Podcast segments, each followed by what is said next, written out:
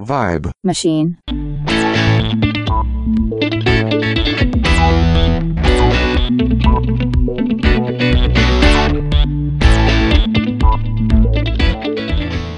Josh Kiff here with another episode of Undercovers, and I'm really excited because I get to chat to one of the most iconic album cover artists around, uh, including many of his other achievements in, in fashion and film and so on. Uh, his name is Nick Egan, and he's on the line. How are you today, Nick? Uh, I'm great, thanks. How are you doing? I am very well. I look reading through your biography is like a who's who of the rock world from the 70s through to today. The Clash, Dexys, Midnight Runners, Ramones, Sex hmm. Pistols. Malcolm McLaren, Bob Dylan, INXS. But before we jump into all of those artists and specifically your album work, I'm sort of keen to find out how you got started in art and more about how you became associated with music art. Um, well, I went to, I happened to go to a, a, small provincial art school in England called Watford, which is about 10 or 15 miles out of the centre of London. And it just so happened it coincided with the um, birth of punk rock.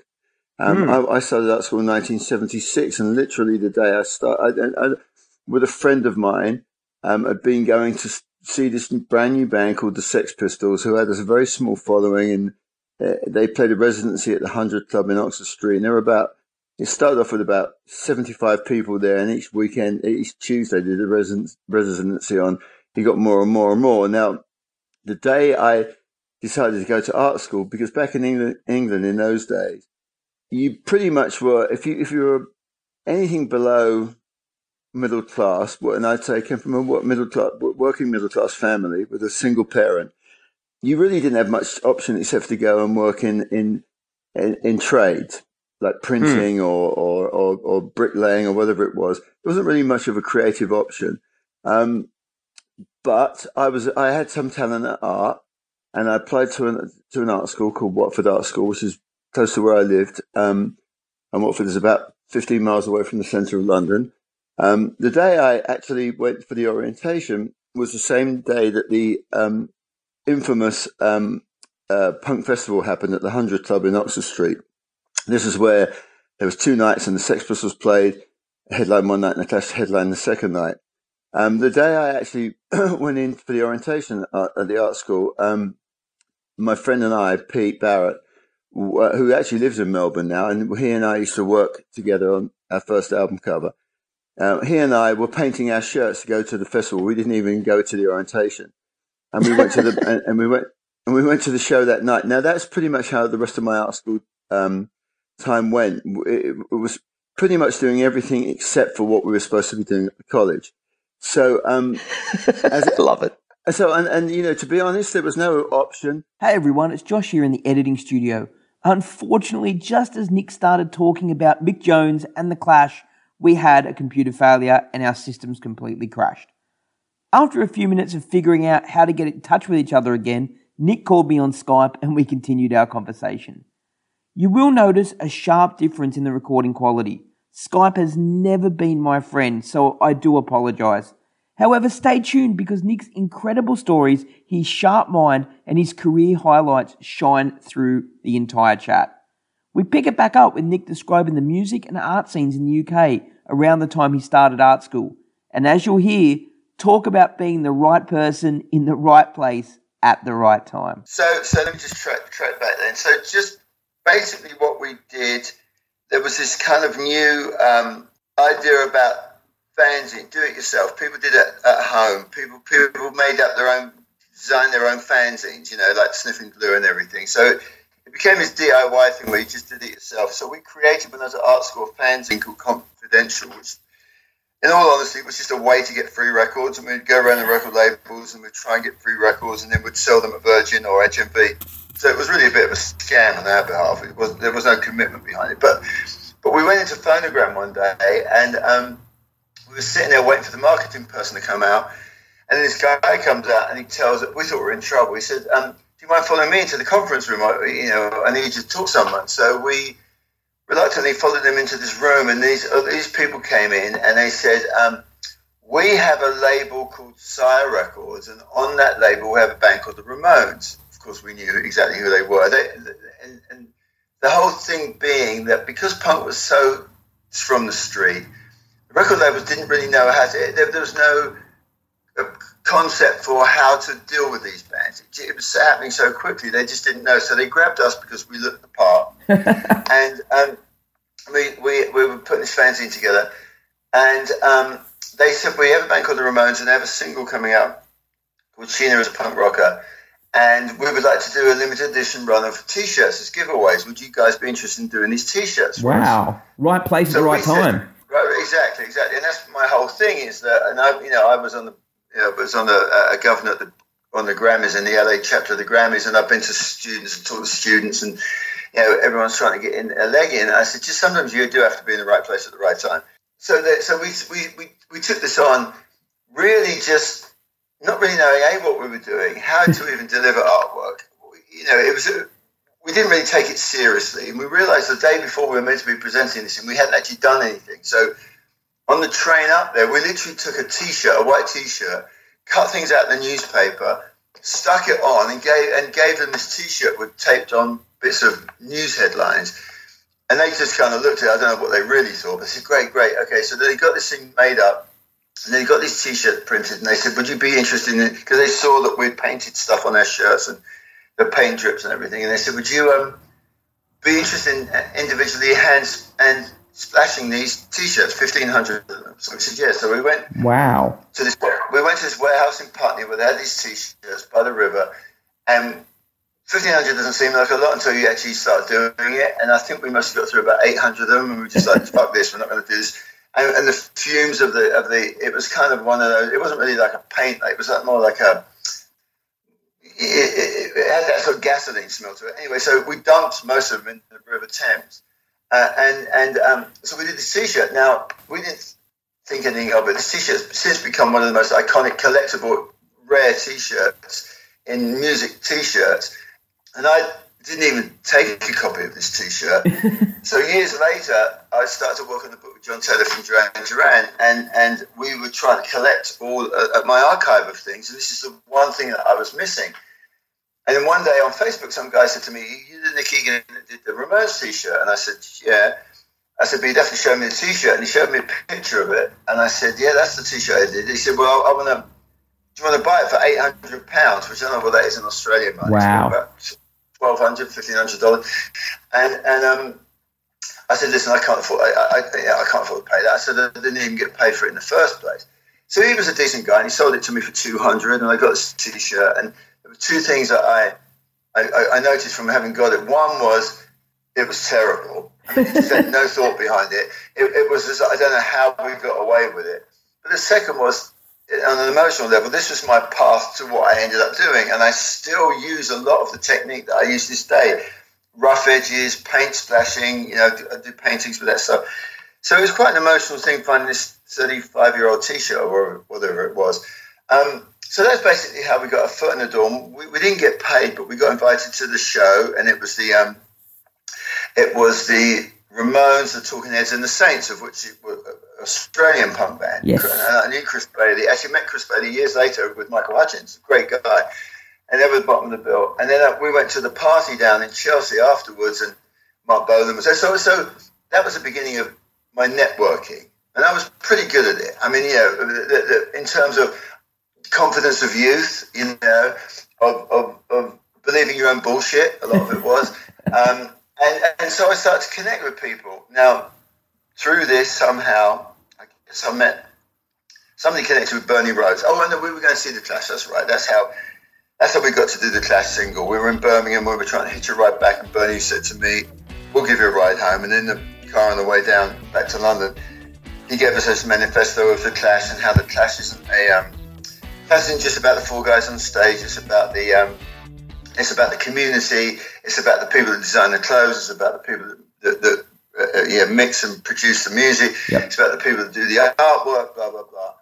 And we asked us just again without any kind of even a single thought about wanting to see what we'd done previously or wanting to see the portfolio, asked us to do the White Man in Hammersmith Palais cover. Wow. Um, which we did, and we based off of the Jamaican studios. Jamaican studios where they recorded were kind of their own labels, and they had these great little logos. And what people do people talk a lot about album covers, but in, in the UK, it wasn't about album covers. But album covers was the least important thing. It was about a single cover. Single covers were the thing, and and I keep thinking that somebody needs to do an exhibition of single covers Mm. because that's where the talent came from.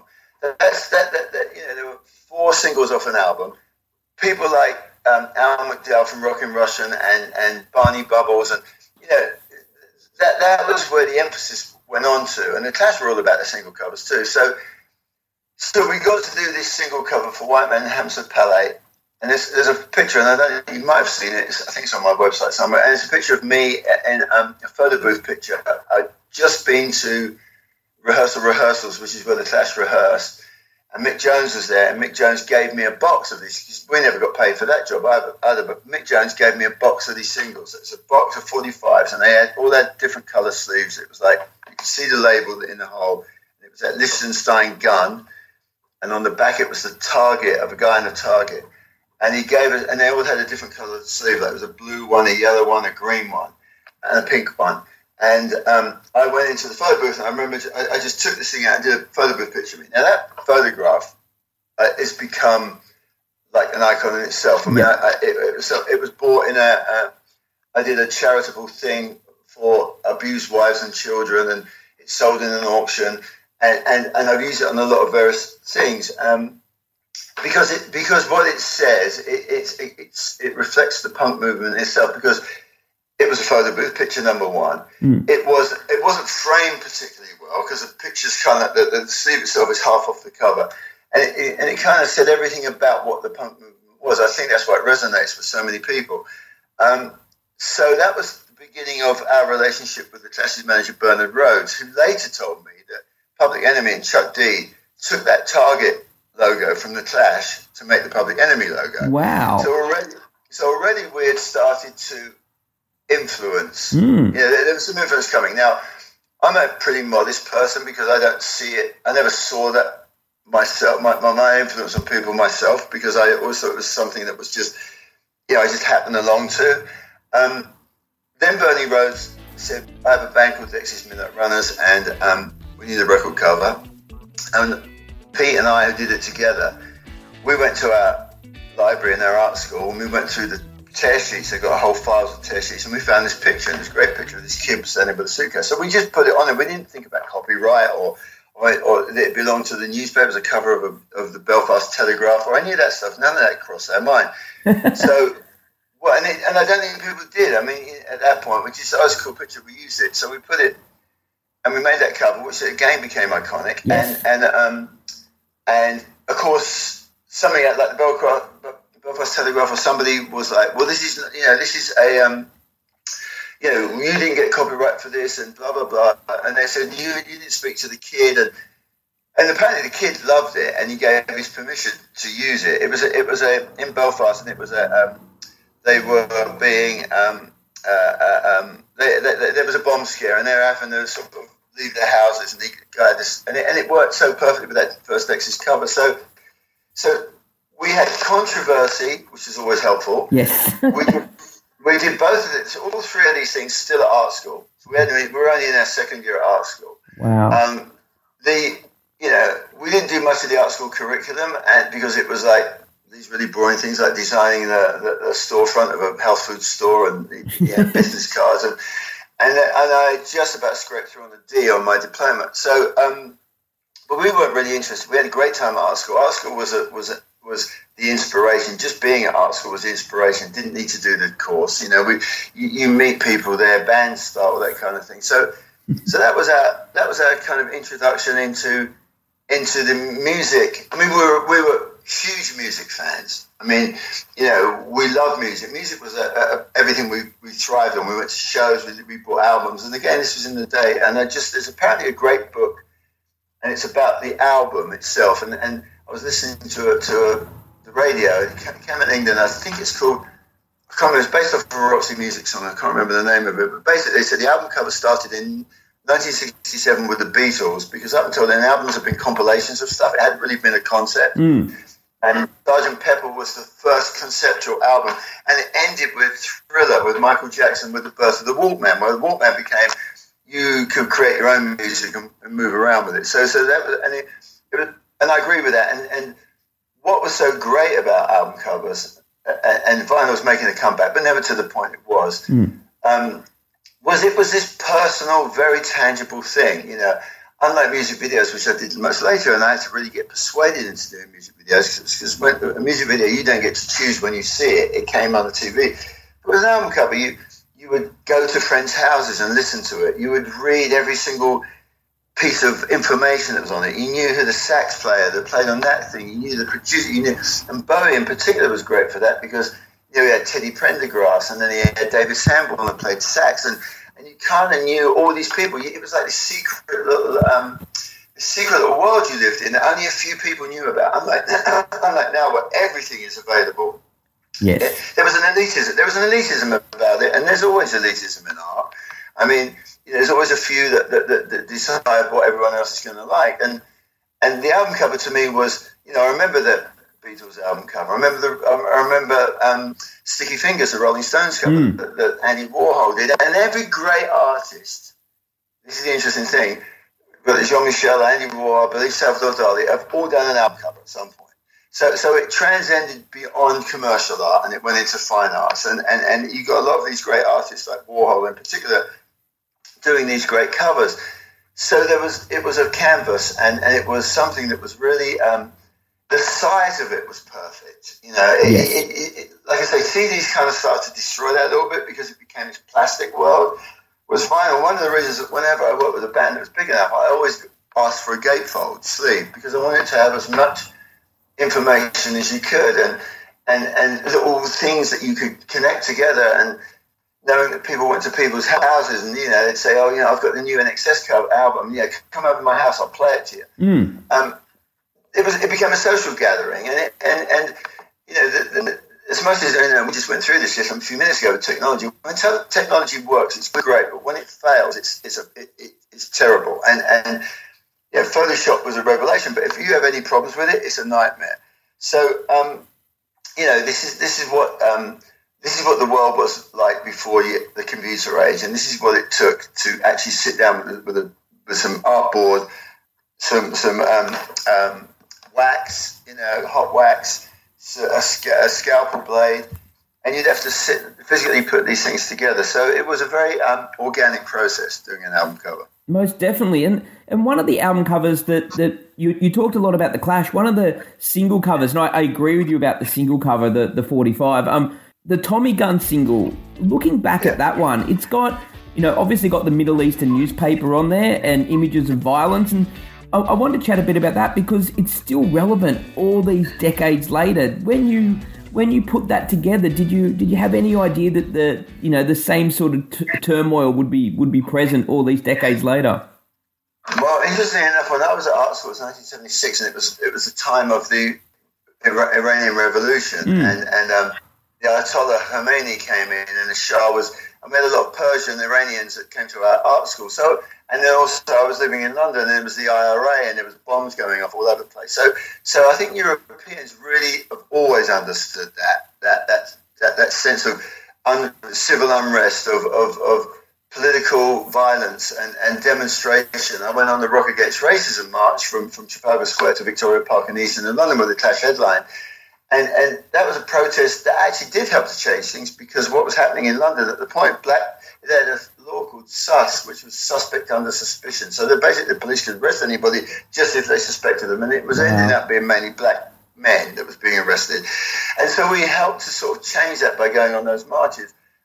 But but that cover, that, that actually was more Paul really because Paul Paul, Paul put the, Paul pulled the images of the of the of the newspaper, and I basically did the logo, the Tommy Gun logo. We, but but well, I did like the collaboration, and it because you know, really the Clash started off doing their own thing. They just got they couldn't do it all. Like Bernie would make them paint their equipment and everything. It just got too big for them. So we were just this kind of helpers that would come in and, and put it all together. And, and you know, so they were very much involved with the conceptual side of anything that, that, that, that, that they did. And, and um, were actively involved. So that was the interesting thing about that was it was very much Paul's thing, mm. and and, um, and yeah, the like I say, I think yeah, I've always been aware because I lived in London and I lived. I heard the, the Regent's Park bomb go off, which blew up all these soldiers that um, killed thirty odd soldiers, and and so we were very aware in London that you never left a package around, and and then there was this. This was just the beginning of the Middle Eastern crises that were going on, and, mm. and then just the the the the, the um, wars in Israel and everything. So so when we had a huge Arab population in London, it's probably one of the biggest in Europe, and, and so and, and because of these Persian students, I was very aware of of the civil unrest that had gone on and the dangers of of having um, the West put in these dictators as as, as heads of state. Uh, because you know what you're going to get out of it is you're going to get worse than you started with in the beginning. So I was, yeah, so so I was aware. I didn't realise that this day, forty almost forty years later, that would still be pretty much in the same position. I mean, I mean you know, obviously New Zealand had that thing that happened recently. Yes. Australia's been pretty clear of all that kind of stuff. Uh, um, but then I did meet a guy called Jeff Pope, who was one of the he was one of the INXS's security guards, and he was also an ex member of the Australian version of the SAS. And that guy was a tough motherfucker, that way. So, so, so, but, but yeah, I mean, there's been there's obviously civil unrest everywhere, and and and but, you know, Australia's been relatively lucky in terms of, of not having to do that, and I never actually thought there would um, be anything happening in the Antipodes because it is so fucking far away. And, and New Zealand in particular, I mean, I went to New Zealand because I went to speak down there at a creativity conference, and, and New Zealand is so far. You, you, that, there was a show here in, in, in um, it's very funny. Um, called the John Oliver John Oliver Show, and he's a English guy. He's on HBO, and he did this thing with Russell Crowe. He had this thing go because he found the jock strap that Russell Crowe wore in um, yes, some Gladiator or something. That, right? Yep. Yeah, it was brilliant. Uh, um, but they also point out this thing that, that, a lot of maps forget to put New Zealand on it. And, and, and I thought that was hilarious. I mean, not, not, I, I mean, I love New Zealand. I think it's a great place, and I love Australia too. But I just thought it was very odd that New Zealand is so far away that people actually forget. It, there was an airport that didn't have a map of New Zealand on it. It showed all these cases where New Zealand is not on the map. So, I, so for that something as tragic to happen as what happened recently, mm. based off of what's coming out of this country and the political politics of hate that's coming out of this country, that surprised me. Um, but yeah, I, I would have thought by now. I mean, terrorism back in the 60s was almost a noble cause. I mean, because it was the IRA wanting sort of, you know, one island. Not that I, you know, I believe that violence does that. And it, ultimately, they had a relationship with the police where they let the police know where there was a bomb. Yep. And there was a Baader Meinhof gang in Germany, and it was a Red Army.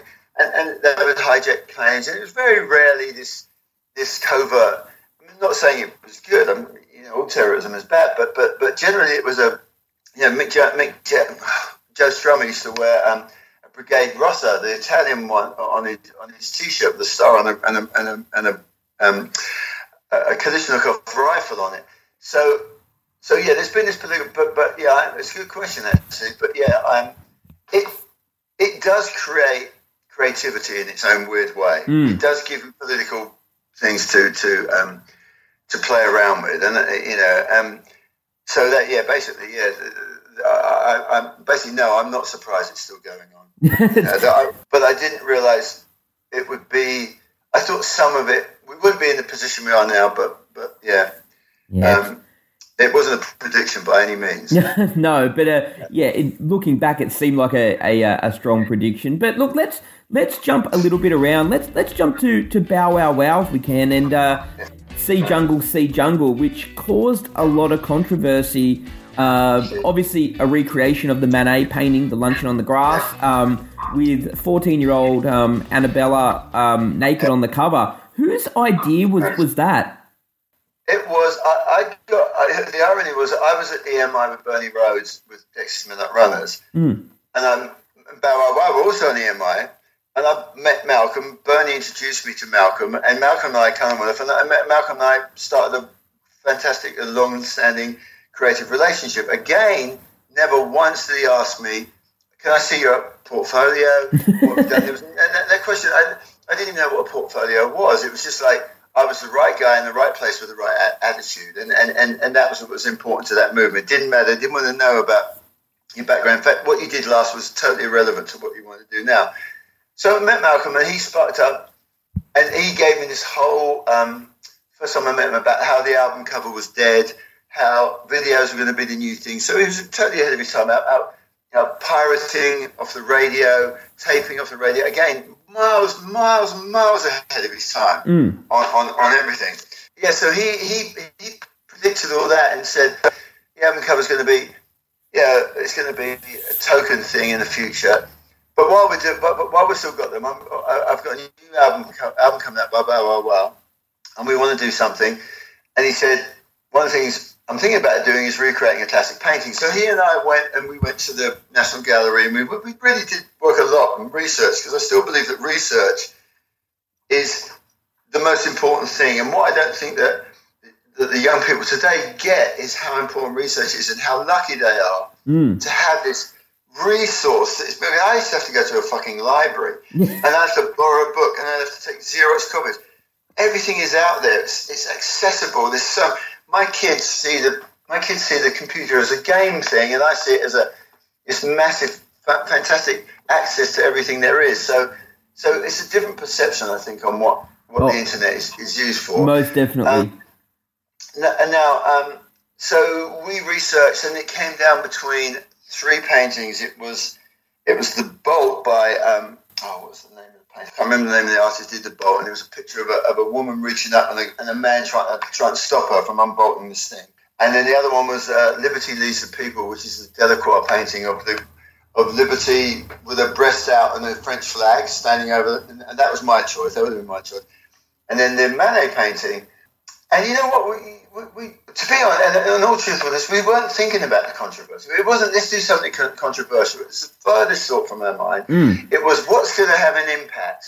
You know, we didn't also realise that this would become a very sensitive issue because in a lot of cases it's considered child pornography, which I think is absolutely ridiculous because we never had any thoughts that this was in any way titillating or Yeah. or, or sexual. It was a, it was a statement. It was a statement of, of morals. It was a statement of of you know, to, the, to you know, Napoleon's Day was controversial, but not ironically controversial because of the um, naked woman, but because of the, the technique in which Manet painted it. It was considered crude. Mm. And if you want, I don't know if you've been on my, if you go on my website, you can see um, I've got an article I did with, I was going to working with Urban Outfitters, and, and I did an interview, and we talked about that, and I just said I think it's more conservative now than it was in 1980. 1980, we've been through the Sex Pistols. We had T-shirts with naked cowboys on. We had Mm. red swastikas with Jesus. I mean, we, we, we the late 70s pushed it to the absolute fucking maximum. So by the time the 80s came along, nobody really cared about it anymore. It's more controversial now because of this child pornography thing. And I understand that because there was a lot of shit that went on back in those days. That, that but this by no means would, and it may be considered that now. Maybe I'd have been arrested because of it. But but um, the only reason we were going to be arrested was was because it, it was a it was a minor in a public place, and, and they did have a warrant out for minor Malcolm's arrest over that. But um, but I managed to get to Amsterdam and have Annabella sign an affidavit saying she gave full, on her 16th birthday gave full consent to it. So, but ne- never at any point did we ever think that this was something that was like like sexually perverse or or, or, or, or even considering that it was everything was about the idea, and the idea was was that that um, you know the morals of the world have not changed in 200 years, and in fact, if anything, they, the world is becoming more morally corrupt than it ever was, and that's evident in the pornography chain uh, uh, trade, which is as big in this country as any other industry. But then there's this Christianity sort of thing that goes on parallel with it. So there's this massive amount of hypocrisy. So, so no, but but um, and we yeah we, we did we did that. when Andy Earl was a photographer, and we went to um, a park and we set it up perfectly, and and it and it ended up being and, and I said to Malcolm, listen, the only way this is going to work is if we don't have any if we don't have any type. It, it doesn't become a painting if it's got a type on the cover. It's, If we want to treat it like a painting, we shouldn't have type on it. And, do- and believe it or not, because of that, RCA Records tried not to pay me because they said they didn't have any type on the front. Even though I did the whole thing in art directed. I did get paid in the end, but that was their philosophy. Well, there's no type on the cover because they hated the idea there was no type on the cover. And that worked for me. And actually, in 1986, I went down to Australia with Malcolm to the Sydney Biennale. And we, um, based on that cover, and Malcolm and I kind of saw this big print of it on the wall in the New South Wales Gallery. And we were like, something a bit odd about this because what is it? It's a photograph. Well, I didn't take the photograph, and Malcolm wasn't the artist, so we kind of felt like we were charlatans. So what we decided to do was I went and got a big uh, a can of um, Day-Glo pink uh, spray paint, and I spray painted on the walls of the New South Gallery a baroque frame around the picture, bright pink. And Malcolm and I did, we decided to make it. We're only in it for the Manet Uh, a, a bad pun, and then we made it into a merchandising stand. So we had T-shirts there. So we made it into this. We turned it into this rock and roll thing, and and we met. Luckily to met, and he was a great and fantastic person. And I love the guy to this day. Even though he passed away, was, was Brett Whiteley, who I think is yes. one of the most incredible artists ever. And and Brett and another guy called Johnny Lewis, who's a friend of mine, is a photographer, did all the Bondi Junction, Bondi pictures and and the um and yep. the Aboriginals. Uh, he was a good friend of mine, and and Martin Sharp, and there was they were called the Yellow House, and and um, that that collection of. And it's and I think it's sad that Brett Whiteley doesn't have the international recognition he deserves because not only is he, he just was one of the and I, he and I became very close over the years and and I love his art. I think his art is absolutely spectacular. Lavender Bay and the cricket match are just are just incredible paintings. Yes. But he tagged on to me and Malcolm and and you know Brett was old school. He was like a bit of a philanderer and and um you know, we had all these people in the audience of you know, politically correct people who were accusing us of um, of of, um, of uh, um, exploitation, and, and, all music's exploitation, and all art is exploitation to some degree. But but Malcolm said, and it was brilliant, and Brett loved it. It was like there's nothing wrong with a naked woman, and and it's true. It's like artists paint and have painted and drawn and sketched and sketched, and Brett was one of the best sketches of nudes I've ever seen people got stop, stop getting so uptight about what everything means. You know, it's just it's it's not meant to be taken that seriously. It's for people to enjoy. If people want to get uptight about it, that's their that's their business. But to come and heckle yeah. and throw things and be that without knowing what the real truth was behind it. So that trip to Australia, first of all, it, it made me love Australia, and and and um, and because I loved the attitude of the people, and it was because again you're so far you're so far away there's this kind of fuck you attitude to everything. And and Brett and Johnny and Martin Sharp were the people that I met, and I just thought these guys are f- fucking fantastic, and and they such a huge part of Australian culture, and, mm. and um, you know.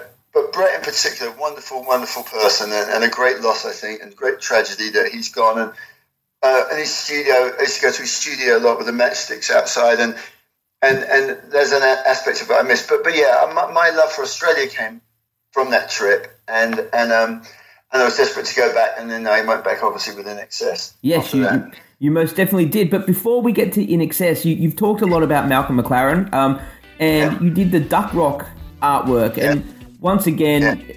Ahead of his time, Malcolm, in in regards to being the sort of creator of the music without performing on the music, and and the Duck Rock artwork, you know, really foreshadowed what was coming in, in where you live now in in uh, in America and in New York in particular. It was it was really ahead of its time again. How did um you know it, it mixed you know the sort of hip hop elements and then collage that, that you spoke about earlier. How um how how did that all come about? And and once again, was it you know was it a real collaboration on the artwork between you and Malcolm?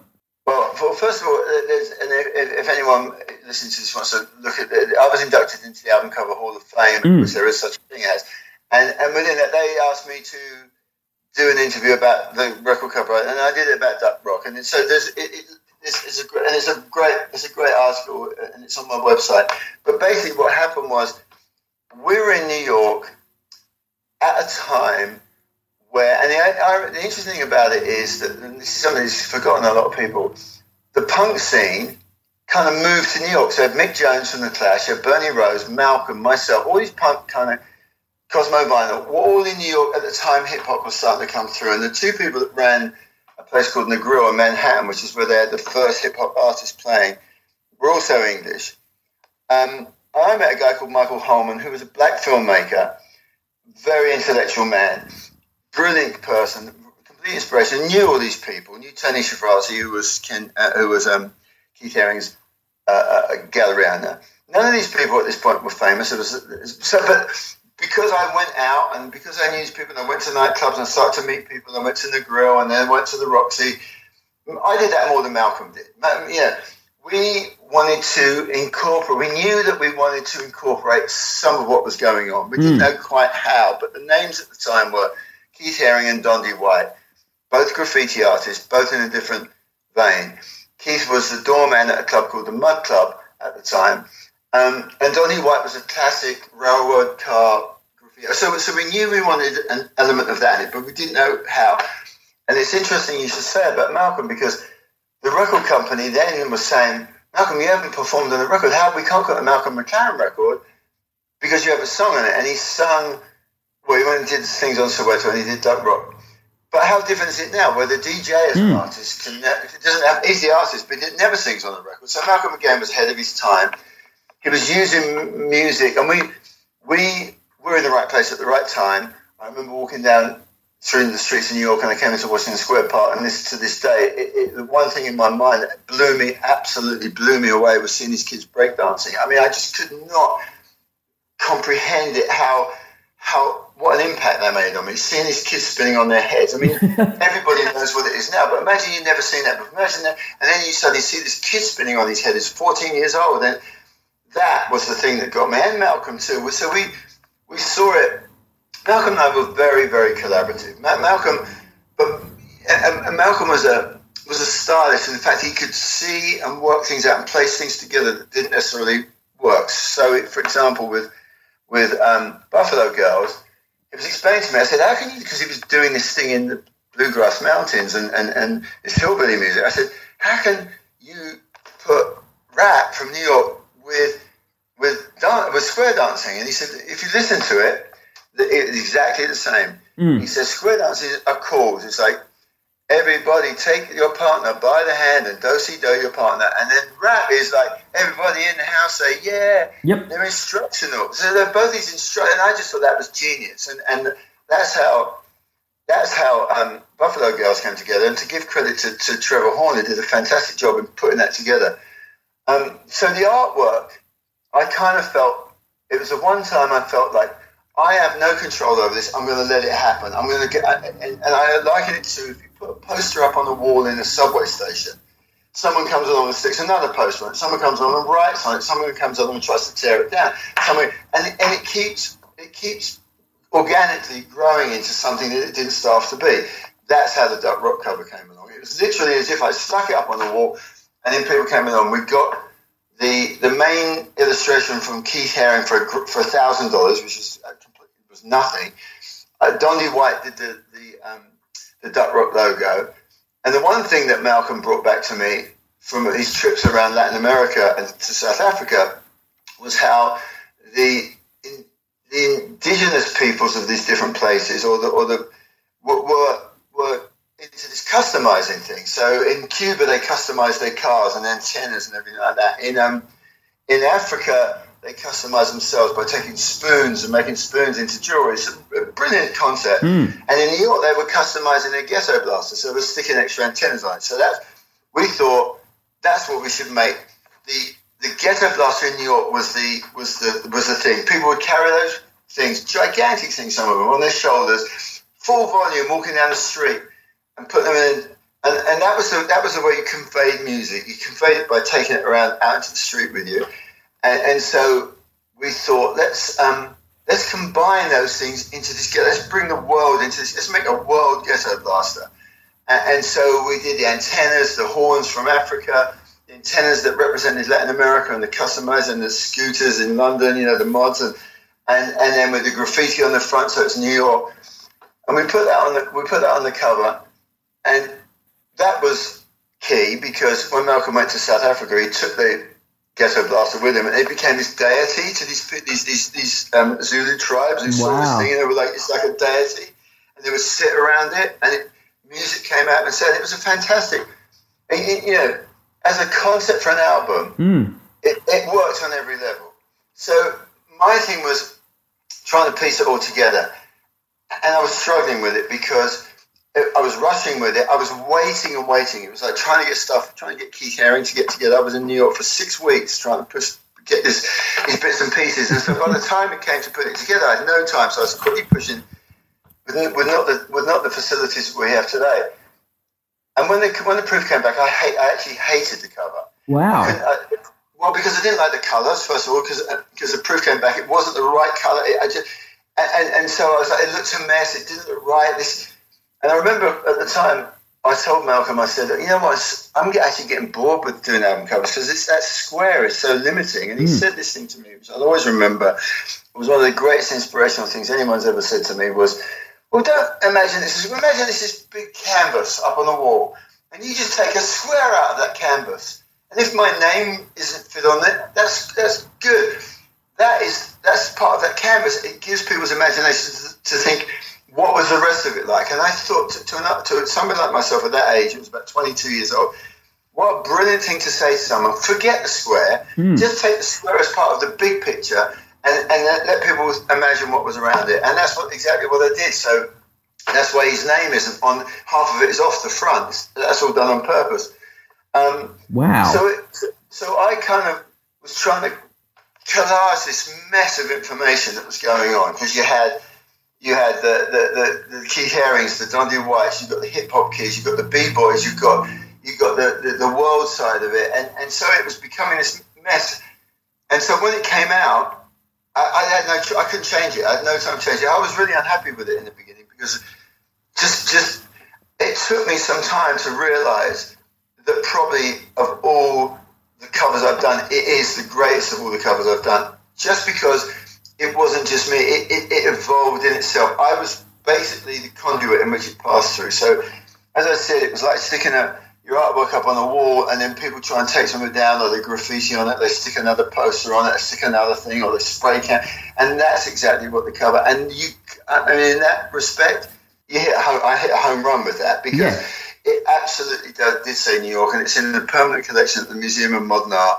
Um, and, and, I used every aspect of the creativity that Malcolm was involved with. Malcolm wasn't involved with the cover at all, just basically approved it. But we always conceptualized. Malcolm always let me go off and do what I wanted to do. We talked about and conceptualized about it, and then I went off and did it, and, and that was it. never asked to look at proofs or anything like that. So, so he was very trusting with mm, that. I was going to say it's a lot of trust in, in that relationship, and uh, you know, you know, and, and that album cover really did open the world up to to allow. I mean, it's amazing how art can influence the world, and you sort of did it with the the Clash and all of those guys and Dexys Midnight Runners, and then you did it again with, with this one because it opened up the world to to be accessible to the beatbox and the you know and all of those elements that you incorporated in that, and it, it allowed you know even what you were saying with Public Enemy to be able to uh, to borrow the um the target. I mean, it's it's sort of incredible when you look back at it now how one thing influenced the other.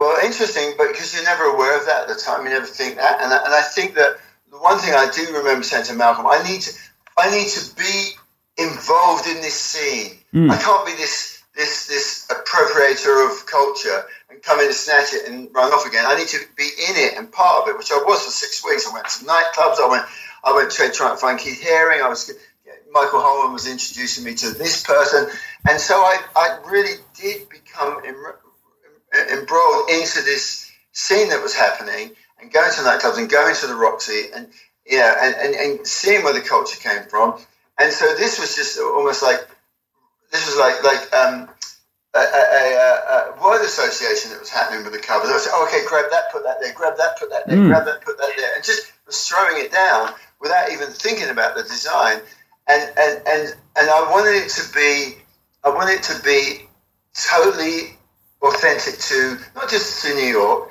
but to the world of which this album came from, like like Soweto and the African Zulu tribes, and and I wanted to to, to I always wanted it to look like it wasn't done by anybody. I wanted it to almost look like it was just evolved, and and uh, for, like I say, at first on a, on a, on a purely on a judgment of colours and not being it wasn't the right color on the front. It was it was too pink, and there was there was issues. That, but now even that to me now is what worked because when you do put artwork up on the subway, you have no control of what happens to it after you've done it. Mm. people can do whatever they want to it. So so that in itself was a, was a success, and it probably. I mean, I've been very lucky. I've got two, three covers that I will say were always always people going about and written about and articles about are the are the um, Bow Wow cover, the um, Duck Rock cover and the INXS cover. And, and those are the three covers that, that, that I've always been asked about. and and are the ones that are the most probably respected of all the things I've done. And and um and they're never and, and you know what they are? They're, they're they always come from a very instinctive. There's times when I'm like, okay, here's the job. I've got to do this, and there's other times when I've just got a feeling about it, and Mm. and and it just comes out, and, and that was the case in all pretty much all three of those covers. So, um, but yeah, it was it was a, a brilliant. Um, but you know what? The cover would never work without the music, which is the interesting thing. It's like you can't, album cover can't be better than the music on it because it's just that's useless. So, you know, the, the fact this music was so radically different and no one had ever heard it before. I mean, they had heard it in terms of the context of, of, of um, ethnic music, but put into this modern kind of sense, and we were right at the birth beginning of the hip hop thing. It was brilliant, and the cover reflected that. It most it most definitely did, and, and you you've mentioned INXS, and we'll, we'll jump we'll jump to INXS, and and uh, kick obviously. I mean, out here in Australia, you walk in record stores, you walk everywhere, and you still see the kick the kick poster and the kick artwork, and you know their manager has been fantastic. Chris Murphy at, at reinventing that band, even even though Michael Hutchence has passed. Now, Kick is is incredible. X is to me sort of a bit of an extension of the Kick artwork. Is that is that a fair agree, yeah. fair thing to Yeah, say? no, absolutely, absolutely. And I actually prefer the X cover, but but um, but Kick. But thi- this is what happened with Kick. It was it was like I'd never heard of INXS. I was living in New York, and it wasn't long after the Malcolm thing. And a good friend of mine and I walking down the street. She's, oh, she's an English girl, lived in Australia, and I heard I kept hearing "Need You Tonight." Not "Need You Tonight." I mean, um, "What You Need." Mm. And, and you know, at this point, this was a rock, a fucking rocky sounding dance record. And I said to her, I remember saying to Ali, I love that record. I said, that's just the best record. She goes, oh, that's, that's funny. That's, that's Michael. That, he's a friend of mine. And she and I said, oh, really? She goes, yeah. And you know what? He's playing at they're, they're playing at Madison Square Garden in a couple of weeks or something. Do you want to go? And I said, yeah. She goes, she says to me, you and Michael will get on great. So I went to the thing now. This is the thing about INXS. I, what I looked at, I, I looked at this. I looked at the previous record covers. I looked at the videos, and I couldn't tell who the singer was. I mean, I couldn't tell what the band was. If you look at the What You Need video, it's very confusing, and they've all got this hair, and and so I didn't get that sense of identity of what the band. What the band. They were very Aussie. I knew that. I knew that. I knew that this and that Thieves was a, was a very Australian and very that Australian desert, and there was something to be said for that. When I met them, the nicest guys in, the- in the world, you know. Hmm. When I met them, and Michael loved to to, to really accentuate the Oz in it. You know, he'd say that. But he didn't speak like that. He spoke with almost an English accent. But, but he loved to play, and he, and he was very proud to be Australian. Anyway, so so I met him and I met them, and me and Michael kind of went out that night. We ended up staying up till six in the morning. We went out to these after hours clubs, and we were rotten the next day. But but um, I said to him, I'd love to do your record cover because I think I've got an idea for what, what, what I think could take you to the next level. And he goes, that'd be great. He goes, I'd love you to do that. I, a week later, I was in LA because I was working with the Psychedelic Furs, and I and I went to see the I went to see the band. And this is how important the band are to me. And to this day, it's a very emotional thing. When I when I when I was walking to the Greek Theatre because I was late getting there, and they were playing um, um, "Don't Change." I heard that song coming, and I just thought, this is a fucking beautiful record. It's a bit and, and song, and it was piping up the up the canyon. And I went to see Michael. Michael was one of these people that, yeah, everything's great. Yeah, come down to Sydney. Yeah, fantastic. What I realised much later was Michael never told anyone I was coming. So I, I booked a flight down to Sydney. I didn't have anywhere to stay, and he said I could stay with him in Kirribilli, a place in Kirribilli, and him and John Claris had this duplex, and he'd just broken up with his girlfriend Michelle, and, and so I arrived in Sydney, second time only. I kind of find my way out to Michael, and then he said, and he the next day, this is the next day, he said, oh, "I want you to get up. Let's go. To, I'm going to Rhinoceros to the studio today. Why don't you come with me?" So just what this is my memory of it. Here's Michael. He's got a skateboard. One of the first people that ever seen him with a skateboard, right? This is 1986, right?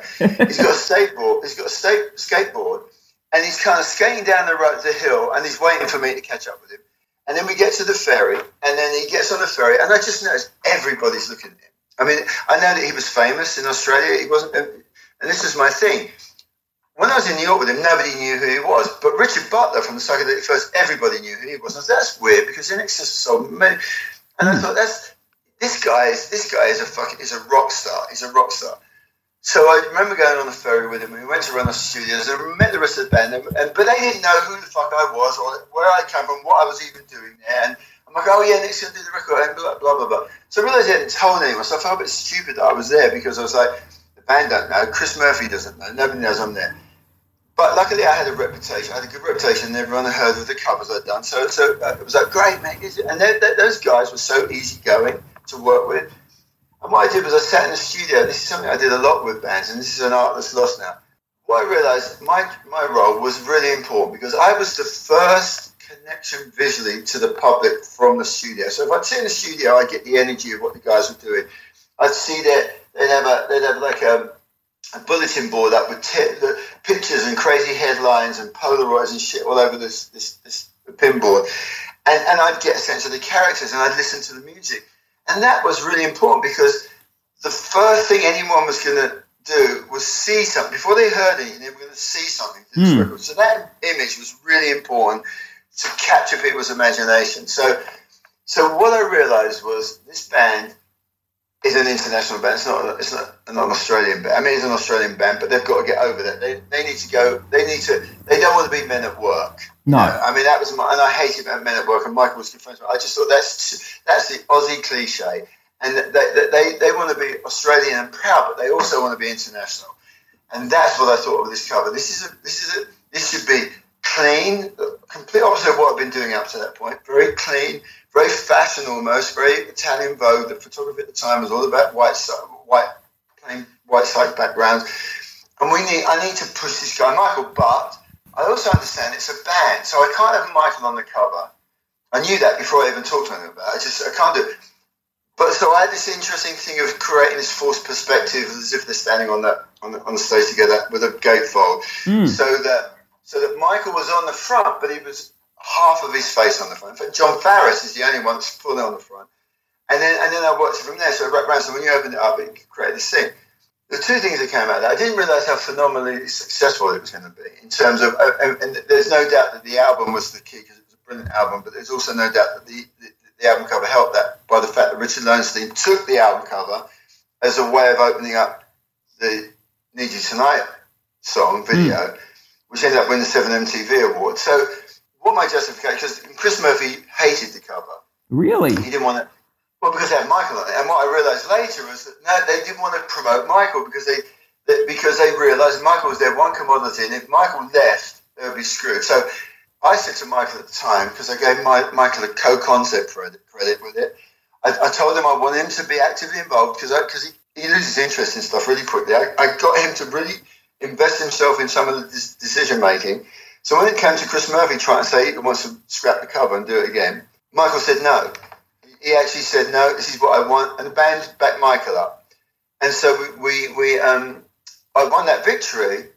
And about a year later, when they were being given the multi platinum records at, at, a hotel in, in LA, when in front of everybody, they all got the records, and Michael said to Chris Murphy, "Where's Nick? Where's Nick's multi platinum cover?"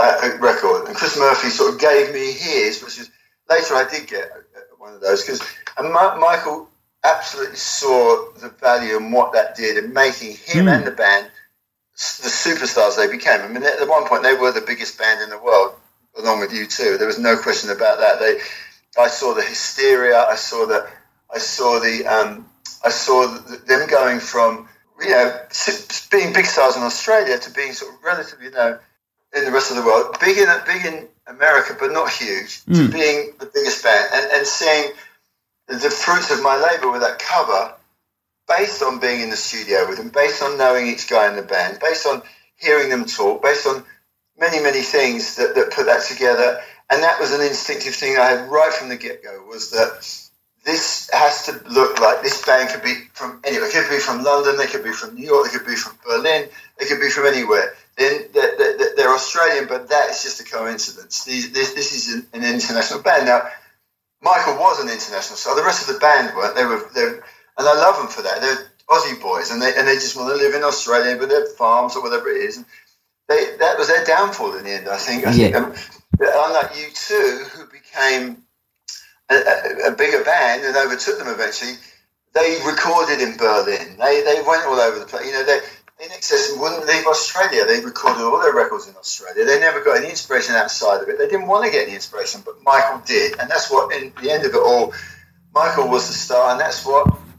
Yeah, ultimately, I saw it coming way early that he was going to, you know, walk away from the band. He would, you know, it, it run its course, and unfortunately, it run its course in a tragic way. But, Yeah. but um, yeah. So, you, and you're absolutely right. When it led to um, X was the next inst- inst- installment of that, but I knew in this case I had to have them all on the cover, and trying to get a band photograph, five people, because literally I'd have Kirk and Andrew standing waiting for them. And then I'd be trying to get other guys. By the time we got two others, Kirk and Andrew left. And that, so, just from that point of view, and there's always going to be two people that don't look very good in the picture. So I scrapped that idea completely. And I always wanted to make it into so I could focus on each person and then collage Collage together, yep. And that was more like that. That that, that cover was the the sort of part two of them saying we are now superheroes. You know, we're, we, we, we did this cover and now we, we've, we've done this and we're like these superheroes because at that point they almost were like superheroes. So that cover almost was like a, a comic book thing. And the, even the word X, which I had some involvement on because it was the time of ecstasy. X is also 10 years and we'd have been together for 10 years. So X, X meant had a lot of different meanings to it. And, and I love the simplicity of it. But with Michael's ring, you know, like we're here, we've made, we're here now. We're these kind of, we're the superheroes of rock and roll. Yeah, it wasn't that obvious, but that was the sort of leaning I had towards it. And they looked like invincible, and they Mm. looked like, you know, no, and that was that was purposely done as as being part two of of um. And also, I was very cautious to make sure that everyone in the band was on the cover, and uh, as opposed to last time. So, so it was a conscious. And I did get, and I don't know if you ever saw it, but I did get them to do a 3D pop up Yes, version of I it. I saw that. I saw that. I've still got that time. But but Wow. that, and because you know that was right at the beginning of when albums were starting to be taken over by CD. So I wanted it to be. I, I want. I definitely didn't want it to be that plastic jewel case thing. Didn't Mm. want that because it took away the personality. I mean, it wasn't. They didn't do every. It was a limited edition, but it was great. So and we had a big poster inside it, and those are the days of. That's, those were the days when, yeah, my name combi- com- uh, combined with a big band could get anything we wanted Mm. you know, and, and so, and it was great. And you know, you never really thought that was ever going to end, but it did. And no thanks to iTunes, really, sort of killed it all off. it did. I met Robert Condrick, the guy that founded iTunes. I met him at a dinner party at John Taylor's, and I and, and he lives close to me when he's staying down in LA. And we, me and my wife, invited him and his wife over for tea, and and he came over. and He's very surly, very kind of like non-emotional guy, and and I realized I looked at the guy and he goes, "I'm sitting with the devil here because this is the guy that wants to destroy the DVD." They, they- yeah, they wanted to destroy CDs, of which they did because they took the CD thing out of their computer, so you couldn't even put CDs in anymore. They wanted you to download all this shit, Yep. and, and you didn't get anything for it. You got some little pack shot of a cover. There was no, there was no, it wasn't tactile anymore. It was impersonal. It was it was distant. It had no, there was no kind of like discovery involved in it. It was just You, bland and you don't So- even own it. That's So the, that's yeah, the worst yeah. part. Yeah, you don't exactly, exactly. You don't own it, and, and so you can you can play it whenever you want. But if your computer goes, you, you know, you're going to be a hard time getting it all back. Yep. Whereas you can go down and pick up your record cover. You have a relationship with an album cover. I mean, you do. You have a relationship. It sounds weird, but you have a relationship because You do. you, it's tactile. You look at it. You notice whether it's got a, it's got a gloss front or a matte front Yep. you know the texture of it, touching it. Sometimes you had embossing on it, um, and and, and that, that was a great that was a great relationship. You slid it out of the sleeve. You looked at the sleeve notes. You might get a booklet in it. It was it was like it was like a it was like a true gift when you got it. It was a it was a insight into the world of that particular band, and and I think that people didn't really appreciate it until it had gone. And when I was asked, like in the late eighties, because they were, believe it or not, looking for people to direct videos, because the music video scene was just beginning and it didn't have enough directors, and so they started to look outside of film, people who've done film, and go to photographers and designers like myself. I looked down on videos, and I and I and I refused to do them because I said, you know, that's just that, that's just something that you have no control over when you want to see it, and, and an album cover you have a relationship with. But yeah, I got swayed, and then I went into the next sort of generation of cultural um, influence with, with videos after that. You most, you So, most, um, most definitely yeah, did. but so those, those are the key albums. And Sorry? what one other album that's sort of linked with that, and it's look, X was the first INXS album that, that I owned. I, I that was when I was coming into you know, um, Right. I was sort of twelve or thirteen. But then Max Q came along, and that album Oh. um, I became obsessed with. And I became obsessed Okay. with for a whole bunch of reasons. One, the album cover with the collage of each band member. Um, and secondly, the, the music itself, I could never actually tell exactly who all the band members were. You know, it soon came out it was Michael Hutchence, but even at the time, I remember people people didn't quite get it. They they were like, Right. is this sort of a soundbite they're using of Michael, or is this a band with Michael in it? And you know, was That was all. That was all done on purpose. yeah, of, of course. And was what was that album cover like to work on? Because because it really swayed away from the superhero type type persona that um that Michael and yourself had created, right? Well, it kind of it kind of followed on a little bit from X, but but um that is my one of my favorite covers. I- hmm. It's probably my second favorite cover after Fans. I mean, I mean, sorry, after after Duck Rock, because my you know, Michael and Ollie Olsen. I love Ollie, who, who's like a Melbourne. Yeah, yeah, Ma- Ma- Michael always just say that Mel- Melbourne. Melbourne is black, Sydney is white. It's Yep. like you know, Sydney's very up and positive and sunny, and Melbourne's very black leather and rainy and and heroin and all that kind of stuff. And and, and Ollie came from that scene where, and it was very much like London was in the late seventies. People living in squats, you know, um, dark. Malcolm, uh, sorry, Michael went down and shot dogs in space with Richard. Hmm. So so, but he hadn't finished because he loved Nick Cave and he he liked that dark side, but he wasn't dark. I mean, he was to a degree, but it wasn't. So um, when he he won, he, he okay. Here's a good example. So he was in LA and he said, I'm going to come over and see because I'm going to talk to you about some stuff. So there's a knock on my door and I open the door and there's this guy standing with a pair of glasses and with his girlfriend. It was Michael. He cut all his hair off. Didn't recognize him. So his one thing was his hair. This is what, but he was so over the superstar. He was so over that by the time Kick, Kick had kind of like run it. Because I think I did, did I do Max Q before X? I can't remember actually what the chronology was. Yeah, that. It was Kick, then then X, and then Max Q, sort of straight Okay. after. Yep. So, so yeah, so basically he took off the Michael Hutchence thing.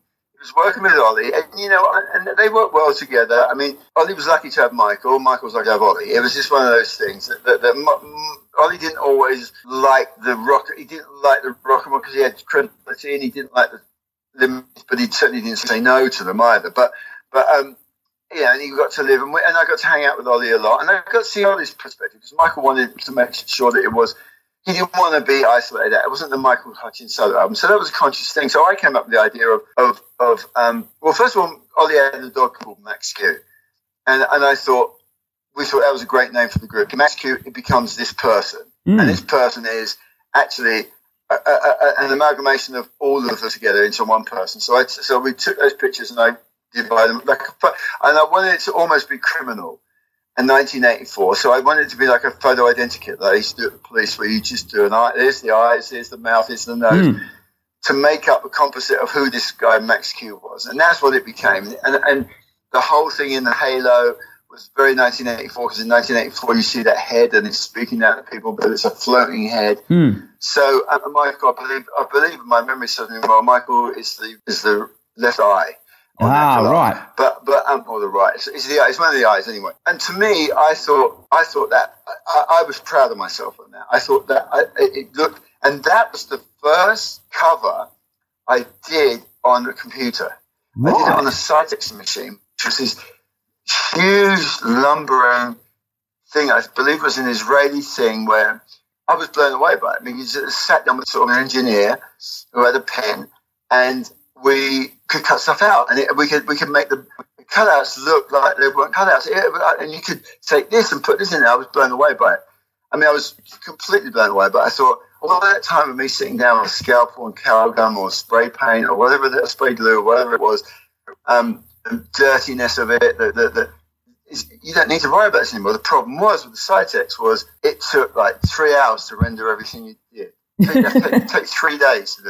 So, so if you want to, but it still had this, this thing that you'd never seen before, which is it took away the rough edges of, of everything. It made it look perfect, which which I like the idea of taking imperfect things and making them look perfect. So Mm. something like that isn't a perfect idea. because I could have made the face into a face, but I wanted it to be separated into these things. So it's still imperfect, but it was perfect, if that makes sense. So, so Max Q is definitely, again, as a record, it, it reflected where Michael was at the time. He wasn't looking for it. People think, oh, it failed.